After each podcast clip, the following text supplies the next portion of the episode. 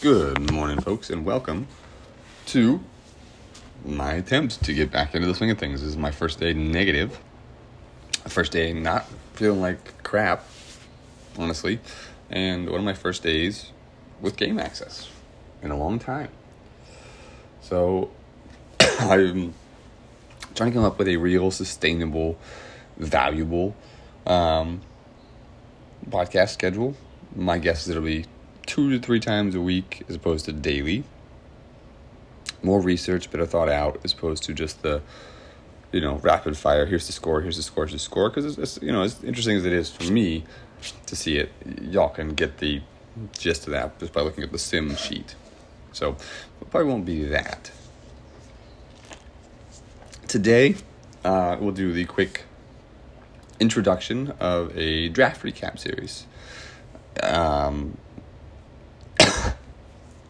I don't know the frequency, but the thought would be I'll do the top 10 today, maybe knock out 10 at a time, maybe knock out 20, I don't know. Maybe just go to, you know, like once a week, the more interesting people that have been drafted, something like that. I don't, I don't know. But I wanted to give it a shot. Because one, I've never done it. I've never paid a lot of attention to the draft.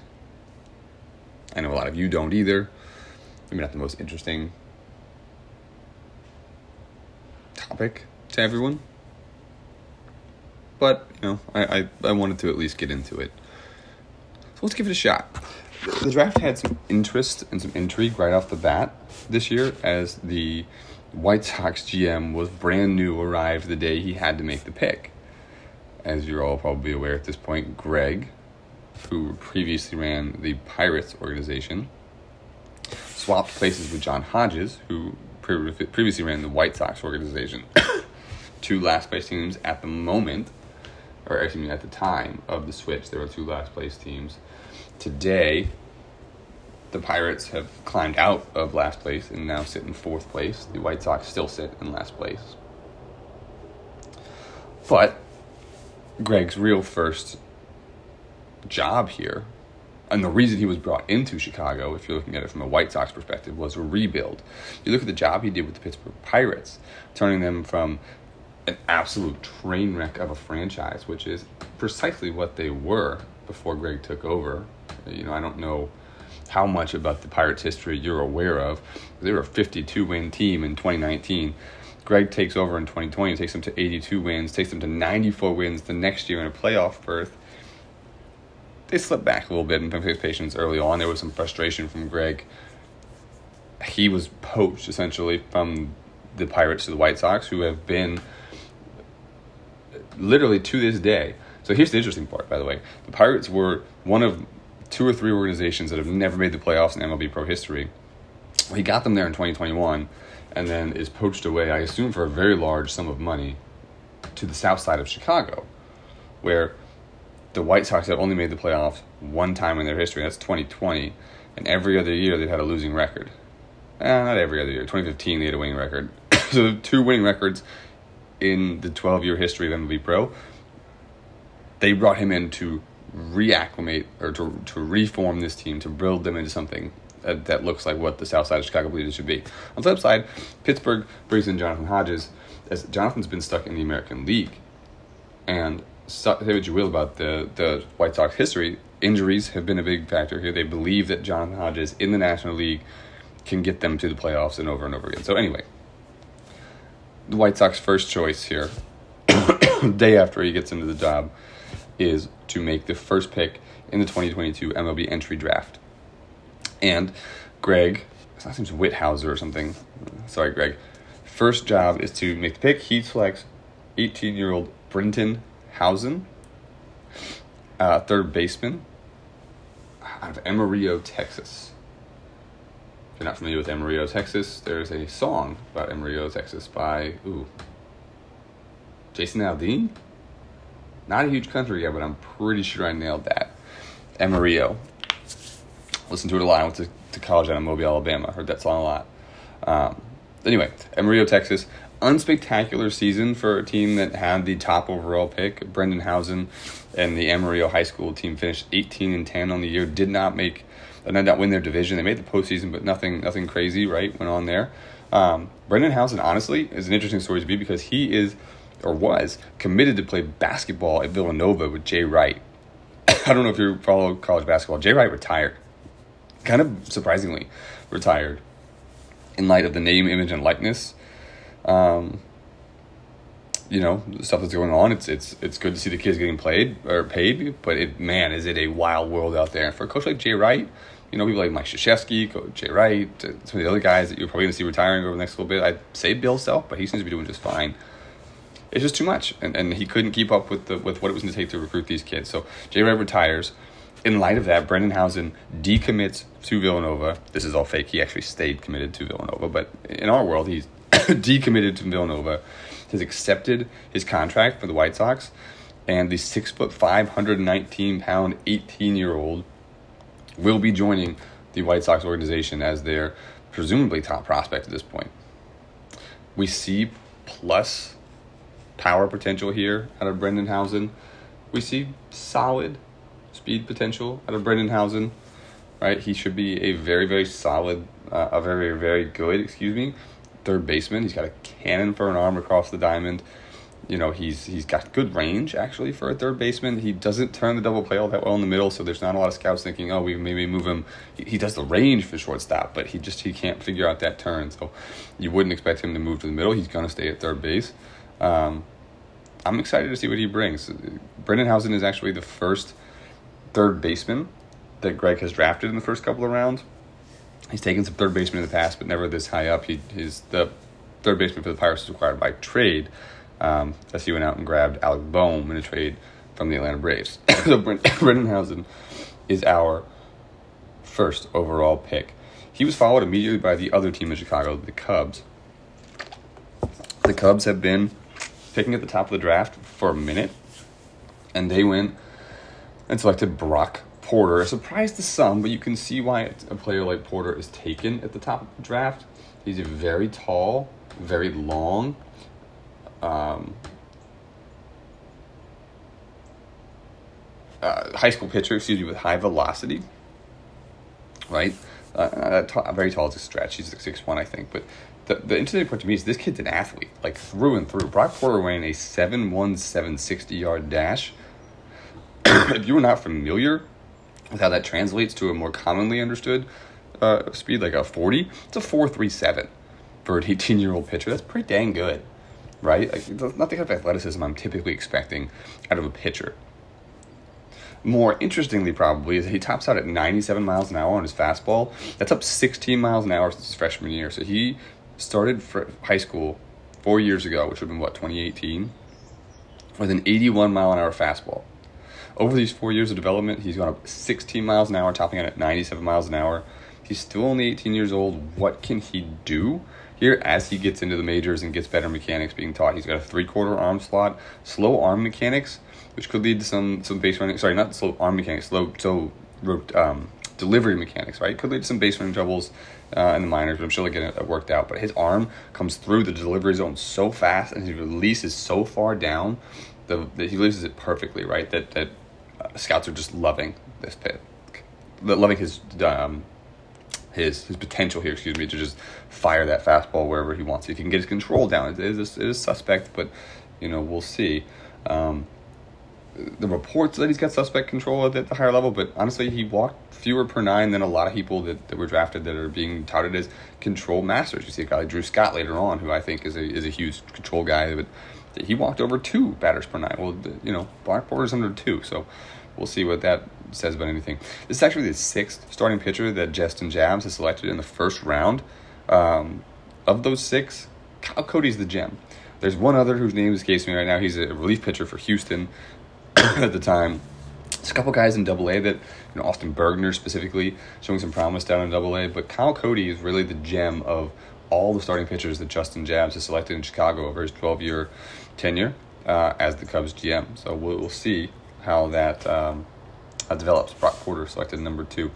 Third pick overall went to the Tigers. Tigers not expecting to be anywhere near the top of the zone or the draft board here next year, as they have big ambitions to make the postseason in 2022. 2021, they did not, and they will select Termarr Johnson, third overall.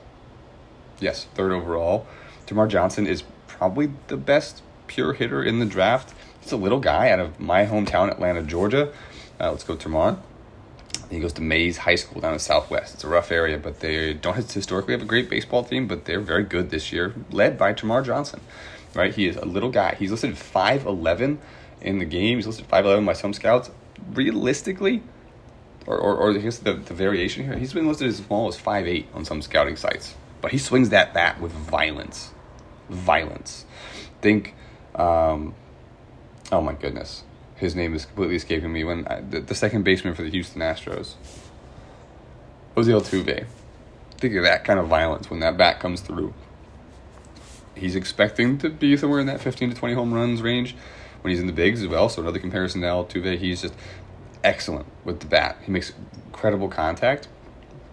Um, and much like Altuve, I don't know that he's able to stick at second base, right? He's a good defender. There's no question that he has the skills and the desire to stay at shortstop. The problem, I think, is going to be his arm. Does it translate to the big league level? Is it fast enough? Is it got enough speed behind that ball to get some of the faster runners at shortstop? Or do they move him over to second base? He's only 17 years old. He's got plenty of room to develop. Um, so he's, he won't even be 18 for another two weeks. But I think people are expecting him to switch to second base. Now, should he switch to second base, he will be a gold glove caliber defender at that position. They can, he'll be grabbing gold gloves every year.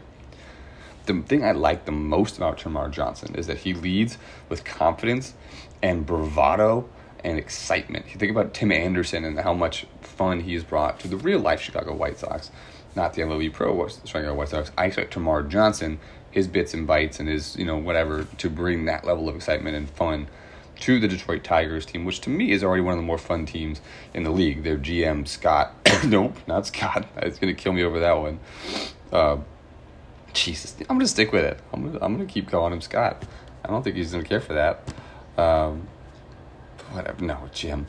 Jim Melikar is one of the more fun, colorful personalities in our league. So adding a guy like Termarr Johnson on the field really, really values that, right? Kid's a student of the game. Termarr Johnson is a sky high ceiling. So the second shortstop taken by Jim in the first 15 rounds during his admittedly short tenure here um, in MLB Pro. But Termarr Johnson to me looks like the shortstop, well, technically second baseman of the future for the Tigers.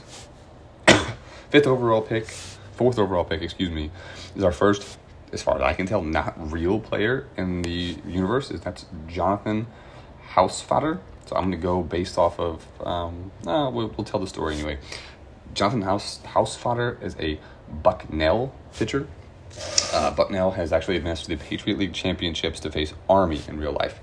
Jonathan Housefather uh, is leading the way. If you look at the stats here in the game, he went 12 and 2 with sub 2 ERA over 20 starts this year, which I find fascinating considering Bucknell only played 25 games. So he started the majority of Bucknell's games. He's a 6 to 1 strikeout to walk ratio, you have to feel good about that if you're looking at the bigs. Even more so, though, you have to feel good about being a pitcher that is selected by Scott. Now, I said Scott earlier, and I was wrong. This is really Scott's pick here for the A's. Scott has picked five pitchers. The last five pitchers he selected have all made the big leagues. Mackenzie Gore in 2018 is already on the major leagues with the Mets. Hilton Lee was drafted in 2017. He is in the major leagues. John Bauer in 2016. He's bounced all over the place. I think he's in Minnesota right now. Kolby Allard in 2015 is in the major leagues with the Red, or Jesus, the Braves, and James Tate is in the major leagues with the A's. The last five pitchers he has selected have been in the majors fairly quickly and have been names that we all recognize because they are either top prospects or they're very, very high performers. Housefather is the first one he's taken since 2018 as he's been going offense over the last couple of years. Can this magic continue? We'll see in a couple years to see if Housefather is another prodigy that Scott has found in the draft for real now, the fifth pick um, goes to the Giants and Jonathan Hines. Langston Patterson is drafted as a right fielder. If you notice we've gone offensive player, pitcher, offensive player, pitcher, offensive player. That continues through the top 10. Um, I haven't done the math to see if it goes all the way through, but that's at least been going on so far. The last right fielder drafted by Jonathan Hines in the first five rounds was Ed Harris in 2016. And I think Ed Harris has turned all right. So, again, Langston Patterson hoping to replicate some of the past success of, of the drafting um, manager here. Langston Patterson is another dual sport athlete. He was actually offered by Vanderbilt's football team. in their baseball team when he enrolled in the school. Obviously, he has foregone his scholarship offers as he will now play professional baseball for the San Francisco Giants, but he's a big fella and an athlete for sure. He's averaging a home run every other game in his senior season, batting 518, smacking 16 doubles. This dude is a extra base hit, absolutely waiting to happen. I love, scouts love, what you keep hearing from the scouts is that he is a combination of contact and power on the corner outfielder. He is not going to be somebody who wows you with the glove. He's not going to make a bunch of errors. He's not going to cause you problems, especially if you got a center fielder to cover his, his inefficiencies. But Langston Patterson, to me, is just shy of Termarr Johnson in terms of a fully complete hitter. He will definitely strike out a little more than Termarr Johnson will, but he brings that power that Johnson lacks. And I really, really like Langston Patterson playing out in San Francisco. Let's go to the Reds. Ryan Lentz is a starting pitcher taken by the Reds. he is a different breed because this is the first well, I say the first because I think uh, Jonathan Hofstadter or Hofstadter, whatever, was a college player as well. Lentz is the first older college player. He's 21 years old. He brings a level of certainty so far that we haven't quite seen, right? He is a further developed. His ceiling may be a little bit lower than some of the guys we just mentioned, but the floor is certainly much, much higher than some of the people we just talked about. Ryan Lentz, to me, looks like a player drafted by a team who has changed their contention window. The Reds, a couple years ago, were not they just they just weren't right. But so far this year, twenty and twenty one, it doesn't sound like a spectacular record, but twenty and twenty one puts them a game back of the Cardinals in the NL Central, the division that just can't seem to figure itself out right now. It will. This is a good division. Don't get me wrong.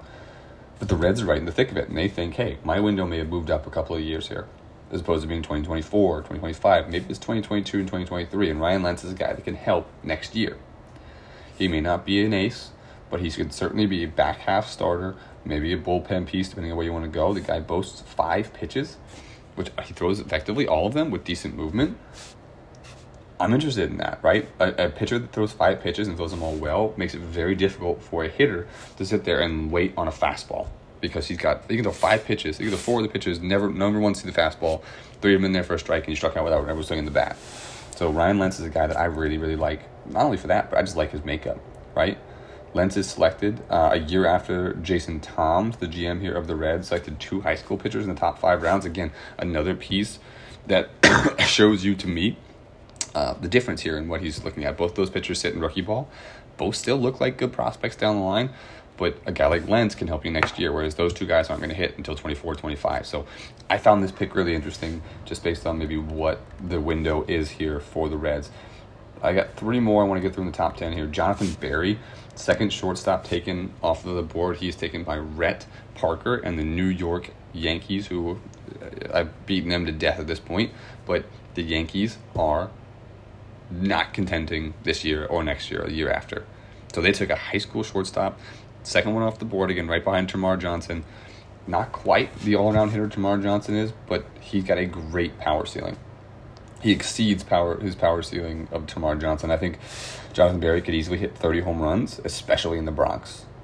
Of course, that's going to necessitate the Yankees keeping him. Now, Rhett seems committed to keeping his younger players around at this point. We'll see if that changes later on. If an offer comes around, he just can't refuse. But he is hopefully going to start seeing his youth uh, youth movement start. The other thing Berry shares in common with a lot of the Yankees bats today, he's going to strike out a ton. He's gonna he's, he's a two true outcomes guy. He wants to hit home runs or he's gonna strike out, right? He only struck out six times in his senior year. But what scouts tended to notice about him is he's chasing. He's chasing outside the zone, particularly high.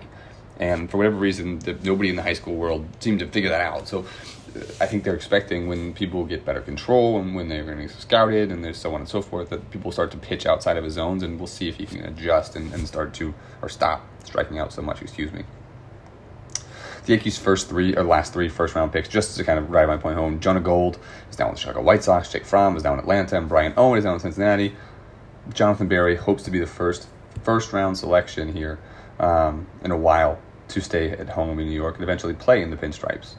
It's interesting that Berry also follows a third round selection of high school shortstop Alex Mooney from last year. Mooney was well regarded um, when he came out of high school and was, was drafted, but he did not break 200 uh, as far as the batting average in rookie ball last year. So I guess the Yankees are hoping that, hey, you know what? maybe he turns it around. We have a, a, a kind of middle infield duo here. They're different skill sets. Mooney's more of a gap, you know, doubles contact kind of guy, and Berry's more of a home run power kind of guy, like I said. But we'll see. They're hoping for a better first campaign out of Jonathan Berry for sure. Our last pitcher we'll talk about today is Drew Scott, selected by the Baltimore Orioles. He is, again, our fourth pitcher off the board as we have gone back and forth. He's the first lefty taken. Um, and that is Drew Scott here of the Baltimore Orioles. Scott is the third starting pitcher that GM Drew Hastings has selected with his first overall pick since taking over the Orioles. I think he has taken them for four years, three years maybe before. I, I don't know. I could be overstepping this.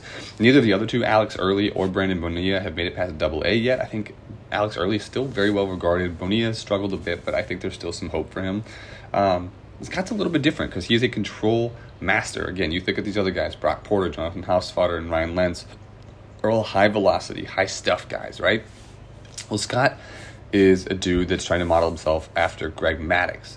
Uh, his numbers at Austin Peay don't necessarily show what I'm talking about here, uh, but because his velocity tends to just sit in the low 90s, what we found a lot, or at least what the scouts were saying, was that Scott was overthrowing, right? He, he, he sits in the 92 range. He was trying to push to 94, to try to express those radar guns, right?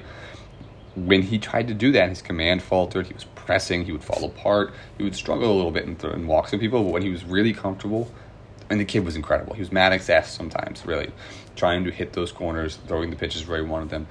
I imagine the Orioles pitching staff, although not notorious or not historically good, will be able to take a guy like Drew Scott, calm him down, get his worry off the radar gun. He's been drafted at this point, focus on the control, and really play to his strengths. And if they can do that, I love, love the potential of Drew Scott here as a left handed pitcher with that kind of control. The question will be can they do this, right? Finally, the last person we'll talk about today is the Mets selection at number 10, Ben Stolzberg. Ben Stolzberg. Um, and we were going to bookend this thing here with another college basketball player, potential superstar here, shirking his commitment and going um, into, you know, the, the major league minor leagues. He was committed to play for Creighton. Kid's a four star prospect. He's a hell of a basketball player. Committed to play for the Creighton Blue Jays. They got a couple transfers in this year, like a lot of high profile kids. Uh, shoot, think the kid from um, South Dakota State. I think actually was selected Creighton, one of the best transfers in, in the league. So Stolzberg says, you know what, I'm not sitting on the bench this year. I'm going pro. And Stolzberg has signed his letter with the Mets. he is the third consecutive outfield, outfielder selected by Bruce Kirschner, which I find very fascinating. He took Heston Kjerstad in 2020, the left fielder. He took Denny Allen in 2021, the center fielder. And now he takes Ben Stolzberg in 2022, the right fielder. So he has selected his whole outfield, I guess, uh, over the last couple years. Stolzberg possesses an elite gap power, is a walking extra base hit again. We talked about uh, Langston Patterson being similar to this, right? Stolzberg really, really is. He's got plus speed that is hyping, having a lot of people in uh, Flushing thinking he's a 30 20 guy down the line with 30 home runs, 20 steals. Seems legitimate to me. Ben Stolzberg looks like he could be the real deal, and, and the Mets really do have a nice outfield trio with him, Allen, and Kjerstad. That is the top 10 draft picks. We'll go through the next 10 later on in the week. Um, took a little longer than I thought, so I'll, I'll try to try to peel it down a little bit, but that's the top 10 for now. Thanks.